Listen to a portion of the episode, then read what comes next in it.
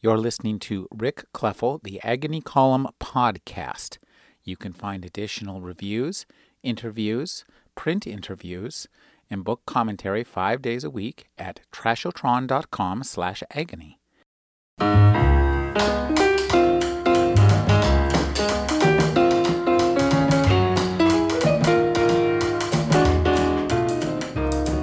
Good morning and welcome to Talk of the Bay. I'm your host, Deb Hopewell. This morning we have KUSP's Rick Kleffel here with local author Laurie King. They'll be talking with us for the first half of the hour. After that, Daria Troxel will be talking with uh, about Seussical, the musical, and we also have the literary calendar and the performing arts calendar all here this morning on Talk of the Bay. Rick, Laurie, good morning. Good morning. Good morning. Laurie R. King is the best selling author of the Mary Russell Sherlock Holmes novels, including Locked Rooms and The Game. Her new novel is The Art of Darkness, a Kate Martinelli police procedural following on from her Edgar Award winning debut, A Grave Talent. No, no, no. The art of detection. Come on Art now. Art of detection. It's, it, it's, it's very cerebral, not emotional. Come on now. the Art of Detection. You got it. She's been selected as the 21st Artist of the Year by the Santa Cruz County Arts Commission. Congratulations, Laurie. Thank you. Laurie, tell us a little bit about this Artist of the Year deal. Uh, former writers, including who have received it, include uh, Morton Marcus, James Houston, composer Lou Harrison's received it. Tell us a little bit about how your year's been thus far. Well, uh, the tiara is really quite light. It I, I haven't had an awful lot of duties, although this weekend they're having a. Um, a book fair at the Simpkin Swim Center and the school that's next door to it, just around the corner from the from the radio station. In fact, I hope you'll come, and uh, it will um, involve Laurie King doing a writer's improv as part of the part of the production. So I'm not quite sure how it's going to turn out, but that that may be the time to ask me how the how the artist of the year um, is going after I finish writing online for two hours and watching people, having people watch me write. This is a live writing gig. Um, the last time I heard of a live writing gig was Harlan Ellison sitting in a the Change of Hobbit window back in the 1970s writing a story. Well, you have to assume he was writing a story. He may just have been writing, My name is Harlan Ellison. I wish people would stop watching me sitting in the window typing. I really wish they'd stop writing me. Whereas if I write that, people will see it. Now, so people will be able to see, will they be able to see uh, what you're typing via the computer you're typing it on? That's the idea. Oh, wow. So this is well, magic, be, isn't it? It's Whoa. magic. now I know there's a video feed so they can watch you typing, but I didn't know they'd be able to see what you were typing oh, exactly. no, no video feed and no audio Oh. feed. They asked me if they wanted to do an audio feed, and I said, "Right, you're going to have me cursing on online across the world." No, no, no, no, no.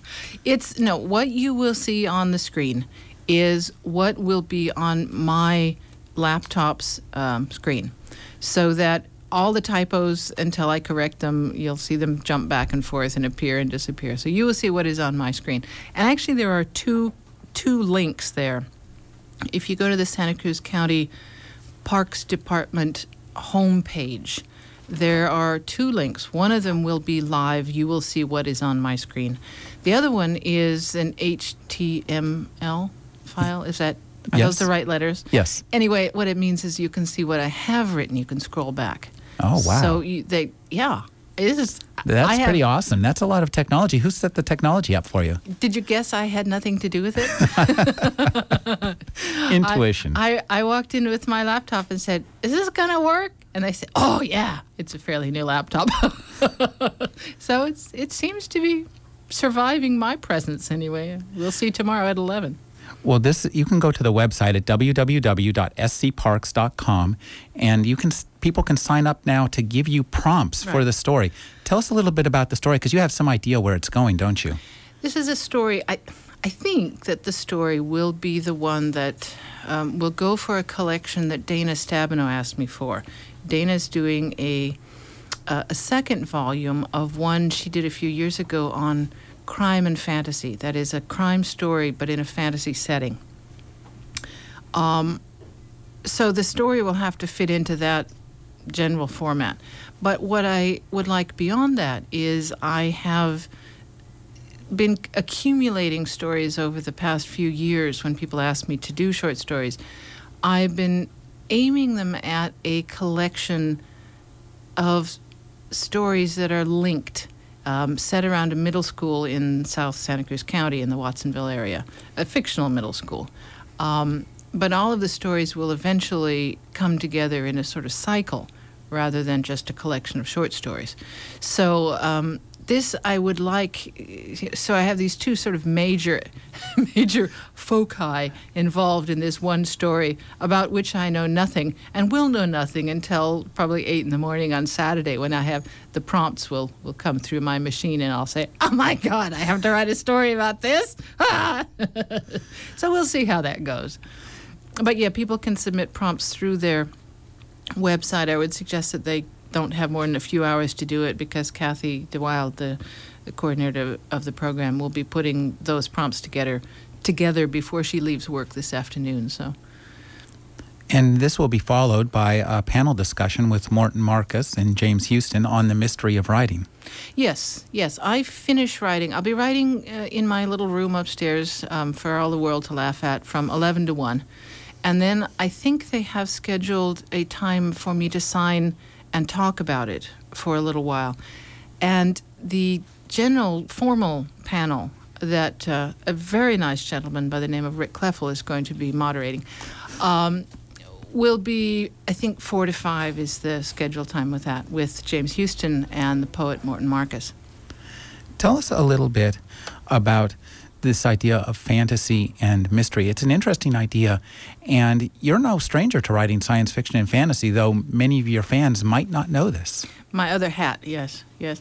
Yeah, two years ago, I published a paperback original under the pseudonym Leigh Richards, L E I G H Richards. Um, the name of it was Califia's Daughters, and uh, it's it's a sort of futuristic story. So strictly science fiction, I'm not sure, but futuristic fiction, sure. Um, but being a paperback original, nobody's ever heard of it. So, although the San Francisco, uh, uh, the Seattle Mystery Bookstore, I think forces everyone who comes in the door to take a copy because it's been on their bestseller list since the summer of 2004 when it came out. wow, that's great! Incredible. Leigh Richards. Yeah. Uh, maybe a reference to Leigh Brackett. Uh, no, it has to do with my my maiden name, my birth name. Sorry. Oh, okay. Well, let's talk about your new novel, The Art of Detection. Yes. It may be dark, but it has no darkness in the title. Tell us a little bit about the it's a police procedural and police procedurals have their own certain set of pleasures that's different from uh, hard-boiled mystery, uh, other series mysteries. Tell us a little bit about the police procedural and Kate Martinelli. I had said to my editor, this is a couple of years ago, that I really would like to do another Martinelli because i I had four of them, and the last one was published in, I think it was 2000, which is an awful long time for a series to, to keep alive. So um, I suggested to her that it might be time to write another Martinelli, and she said rather wistfully, Gee, I, I think it would be really nice if you could somehow tie it in with the with the Russell series, the historical Sherlock Holmes series that I do. And I said, "This is this is the most ridiculous idea I've ever heard. What? I'm going to bring a 105 year old Mary Russell and to San Francisco and have, have her accused of murder or something? You, you know, the, the, the whole idea was just ridiculous. So I told her that and went away. Two weeks later, called her up and said, You know that idea I told you really, really wouldn't work? Well, it wouldn't, but what if I did it this way? So the story is, on the one hand, a police procedural with Kate Martinelli, a contemporary um, homicide detective with the San Francisco Police Department. But it is also a Sherlock Holmes pastiche, an actual Laurie King Sherlock Holmes pastiche, which I've never written before. Because Kate Martinelli finds a short story written apparently by Holmes in 1924 about a case that he's investigated um, in San Francisco during that time. Holmes or Doyle? Uh, Sherlock Holmes narrates the story. Um, she, of course, thinks this is, this is ridiculous and assumes that um, this is a Conan Doyle short story that Conan actually it's more of a novella, but any, anyway, um, that Conan Doyle wrote when he was in the city in 1923, and for some reason said it the following year.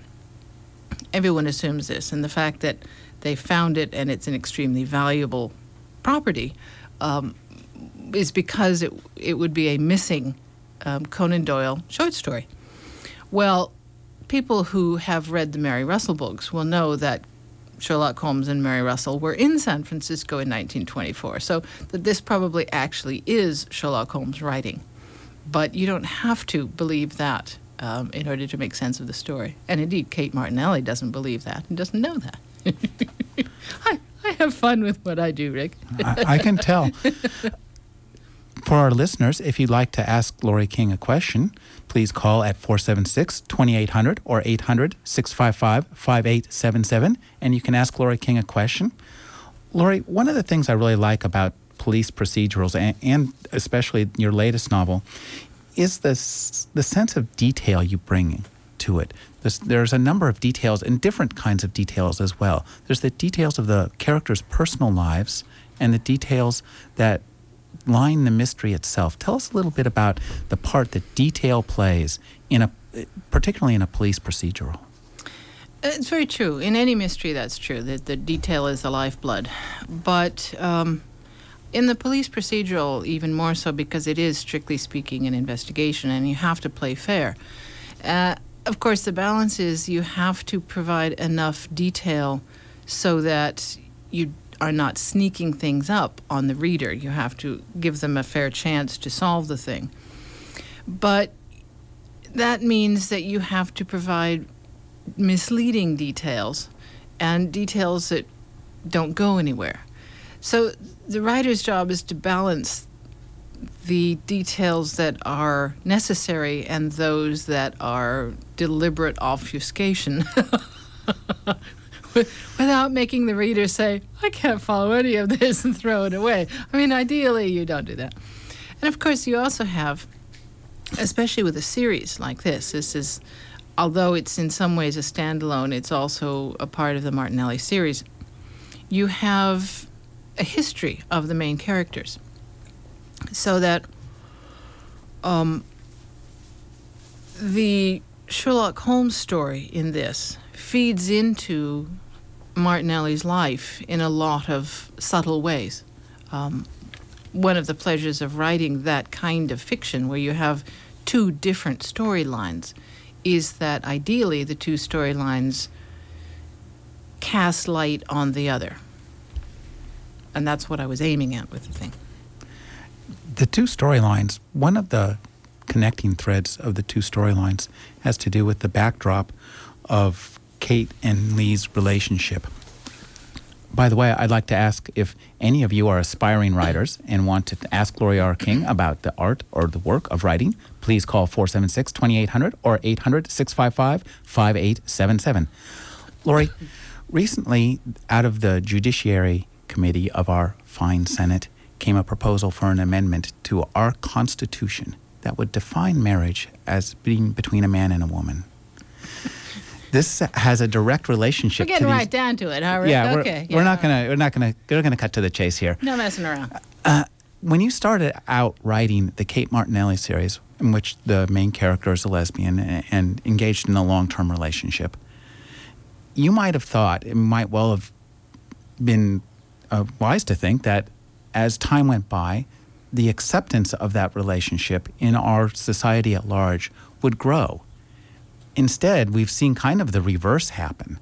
So I'm wondering if you could talk to me about, how, as a writer, how, how this worked for you and how, how this feeds into this novel. I don't know that I'd agree that there is a retreat from um, gay rights, from marriage rights. I would say rather that the extreme right wing is seeing the inexorable progress being made and is in panic. I think that's what's happening. I think the number of laws and the social shift is creating a a last ditch effort. And and that indeed is what lies at the basis of the art of detection, the book, because the Holmes side of it, which takes place in 1924, finds Holmes involved in an investigation, and I, I, had so much fun writing this part, you just can't imagine, um, with Holmes investigating the death of a young man who was involved with a transvestite singer in San Francisco in 1924. So you have on the one side the sorts of very repressed lives and extreme limitations of uh, the 20s, even in San Francisco and the Barbary Coast in the 20s, um, that you found in the rest of the country, which is sort of duplicated in the ongoing prohibition era.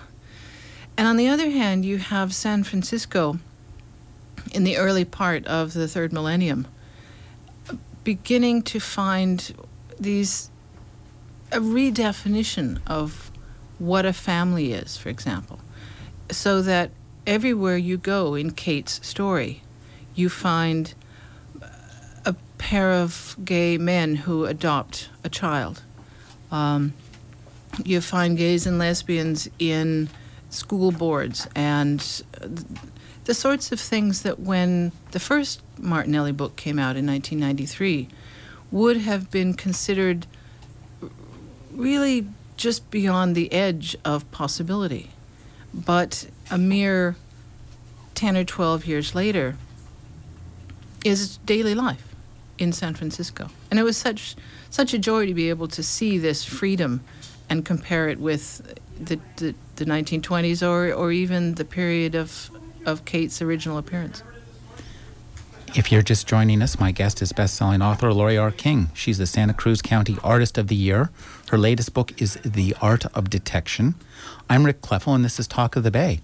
If any of you are aspiring writers and want to talk to Laurie R. King, please give us a call at 476 2800 or 800 655 5877. Laurie, one of the things that you deal with rather interestingly is you're something of a literary DJ and a sampler when you when you write you you remix. I never thought of myself in that term. okay. Th- this book in particular is really a remix of some of your earlier work. Golden oldies, oh. uh, but it, it, you've done some interesting stuff. So I'd like you to talk a bit, little bit about. You re- said earlier that you write your very first Sherlock Holmes pastiche in this book. Yeah. So I'd like for you to describe to us the spectrum of from pastiche to where the Mary Russell books lie, and how you transverse that. Well, a a pastiche is where a writer takes another writer's characters and setting and time and builds a story that might have been. So that if I were writing, strictly speaking, a Conan Doyle Holmes pastiche, I would write it on Baker Street and it would be in the late 19th century, and Watson and Mrs. Hudson would be there, and gas lamps and all the rest of it. That that's really a strict spe- pastiche, and I've never written that because when I started the Mary Russell books, I began them after Conan Doyle was finished with Holmes in 1915. His last Holmes story is set at the beginning of the First World War in August of 1914. So that I take a Holmes who has been abandoned by Conan Doyle. And it enables me to change him in ways that I couldn't do if I were writing a pastiche. So that this story, The Art of Detection, has a Holmes adventure that is a pastiche that fits into the Russell books rather than the Conan Doyle books you know, you got to be multidimensional to keep up with Laurie King here. Yeah, it's very metafictional and fairly. Oh my cerebral. God! Now I'm writing metafiction too. Oh, not only am I a DJ, I'm I'm literary. Rick, I'm stunned. so yes, um, I mean the whole idea of a pastiche is is to tell more stories about a person who is limited by what you can feed into, but in this case, he's not. If you would like to speak to Laurie R. King, you can call us at 476 2800 or 800 655 5877. You frightened them all off, Rick. the idea of talking to someone who not only is a DJ but writes metafiction is just too much. So no one's going to call. we won't be letting Laurie at the turntables, however. Laurie, one of the first times you did this kind of literary DJ uh, thing is in a book called To Play the Fool. And I wonder where you have a character who speaks entirely in quotes. And I wonder if you'd care to talk about researching that character, how you created that character. Uh, that sounds like a kind of a mind boggling experience to try to write that. I, am sorry, Rick. All I have in mind is me standing there, you know, going backwards with the record and making squeaky noises. It's just, somehow I just hadn't thought of my novels as being like that. It's just giving me a whole new sense of myself.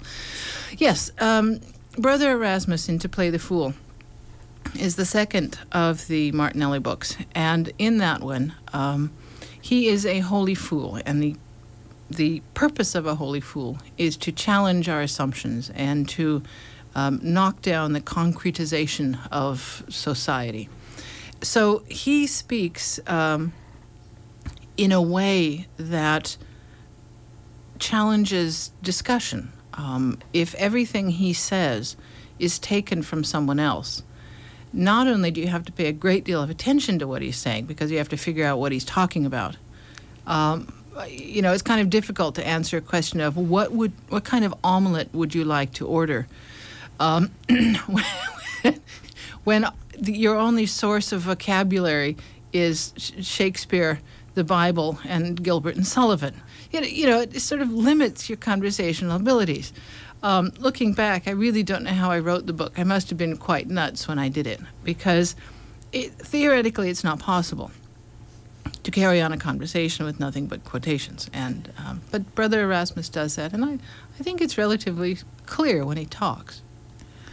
I'd like to talk a little bit about the story within the story.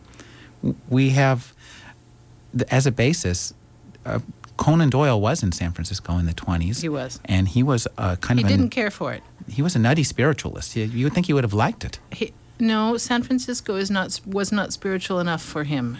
Los Angeles he thought was great, but when he came to San Francisco, the journalists asked him pointed questions. So he decided that it was because they were impoverished when it came to spiritual matters. Tell us a little bit about writing to. Little did he know. little did he know what the future would hold. Mm-hmm. And but he was also wrote science fiction as well. He wrote all kinds of stuff, and um, in fact, the the as far as he was concerned, the Holmes material paid the bills, but really wasn't as good as as his other historical fiction, which is you know much more important and literary. Completely unreadable, most of it, but as far as he was concerned, people were wasting his time with this Holmes mania. Tell us a little bit about writing two narratives that reflect and refract one another. In the art of detection, yes. Mean? it it was interesting. I wasn't sure when I started out because I don't write with an outline. I never quite know what I'm doing, but I have a sense of where I want the book to go and what I want it to do. I don't know how I'm going to get it to do it, but I want I know what I want it to do. So I knew that I wanted these two storylines to twist around each other, and as you say, throw a light on each other. Um, when I was writing, I started writing the Martinelli material, the Martinelli story, up to the point where she actually reads the the typescript that is the the Sherlock Holmes story. And it was I had assumed I would then go on and write the rest of the Martinelli story and fill in the Holmes story when I knew where I needed it to go. But that wasn't the case. I, it I wrote the Holmes story and it then told me what I needed to do with Kate. So uh, you know, yet again, the, the, the, male Holmes dominates everything. So what can I say? Laurie, Rick, we have a caller, um, Robert from King City. Let's see, Robert, are you there? Robert? Yes, yes, I'm here. Can you hear me? Yes, we can. Oh, I'm on the air. How frightening. Hi, Robert. How are Robert. you? Good. Great. Uh, I really don't know what I want to talk about, uh, print on demand or private editors. Uh, I have a novel I published uh, a little over a year ago. a detective story with a female protagonist, and and uh, after years of working on it, I had to hire a private editor. She's based in Sunnyvale. Uh, and uh, after just changing around one or two percent of the work, she gave me something that was really a sellable manuscript. Uh, uh, the, the, did wonders. But uh, my big beef was the uh, print-on-demand publishers, which is where I had to finally end up going to. You have to be really careful with that. Uh, was it Publish America? Uh, outskirts. Outskirts. There's Outskirts Press, and I've been less than less than happy with them. But I've got all my money tied up in it, so I'm pretty much stuck with them. It, it's it's a very difficult thing that when you can't find a publisher in the standard way, whether you go um, self-published or not. I happen to think that it's a it's a mug's game to go with getting self-published because you get yourself into the trap of of not having quote real unquote publishers take you seriously. Um, it's it really is tough, and if you're looking to actually make money off of it, um, it's very very unlikely that you will. hmm I'm beginning to get that feeling right now.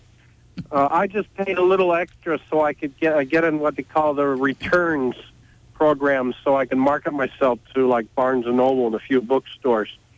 And um, frankly, uh, the way they got set up, the only person I could actually market myself to with a, with a high enough discount is Barnes and Noble.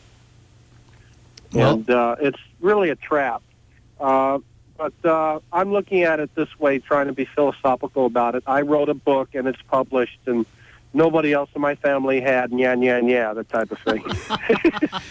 best so, of luck uh, to you, Robert. huh? Best of luck to you. Yeah, we wish you luck. Mm-hmm. Okay, thank you very much. Thank you. We're speaking with Laurie King. Laurie, in just the couple minutes that remain to us, I'd like to talk to you very quickly about the world of Sherlockians and Holmesians. You must have had some experience with these people and some experience with the incredibly mind boggling amount of money that these artifacts fetch. Have you seen any of these things, these $300,000 magazines?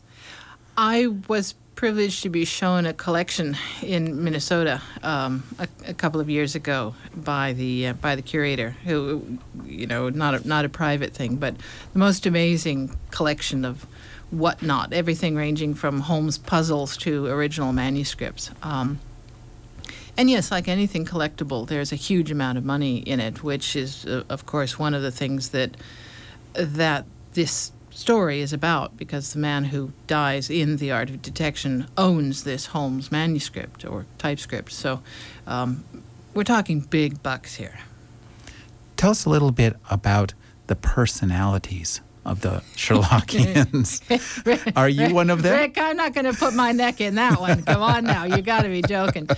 Um, no, it was fun because writing this one, I got to say all kinds of rude things through Kate Martinelli about these Sherlockians because she just ends up shaking her head most of the time, saying, "They do what?"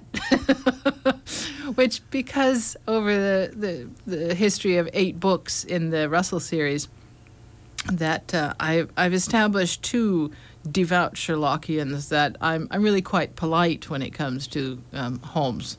That I, I don't do rude things to him and I don't write romance and all the rest of it. So they, they now accept me as one of their own and, and occasionally invite me to their parties and things.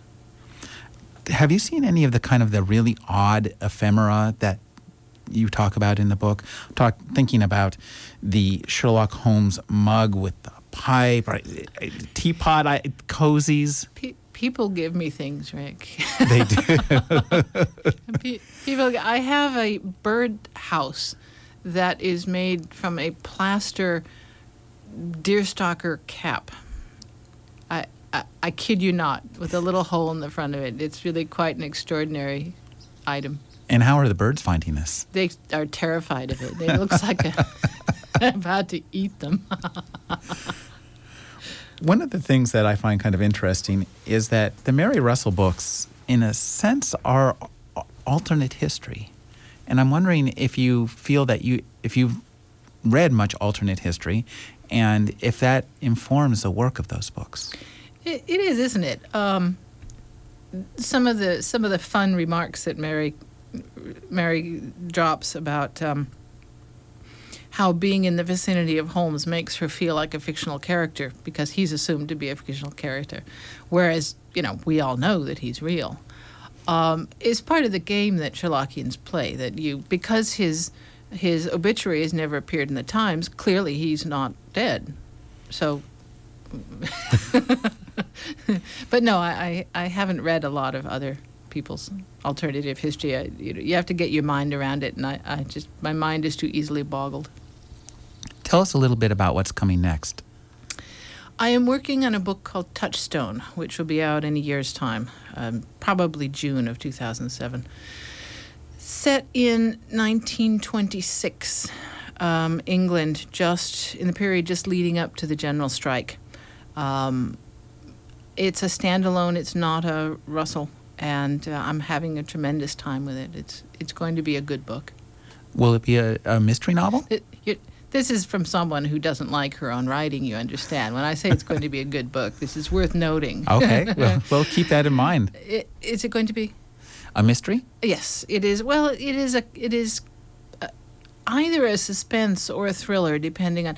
I think I think how we're describing it is a country house political thriller. Well, that sounds fascinating. It's a new genre, Rick. All right. We've been speaking with Laurie R. King. Her new novel is The Art of Detection, and she'll be appearing as Artist of the Year tomorrow in Live Oak. You can find out all about the event at www.scparks.com. Thank you for joining us, Laurie. I always look forward to talking with you, Rick. Thank you. Bye bye. You're listening to Rick Kleffel, the Agony Column podcast. You can find additional reviews, interviews, print interviews, and book commentary five days a week at trashotron.com slash agony.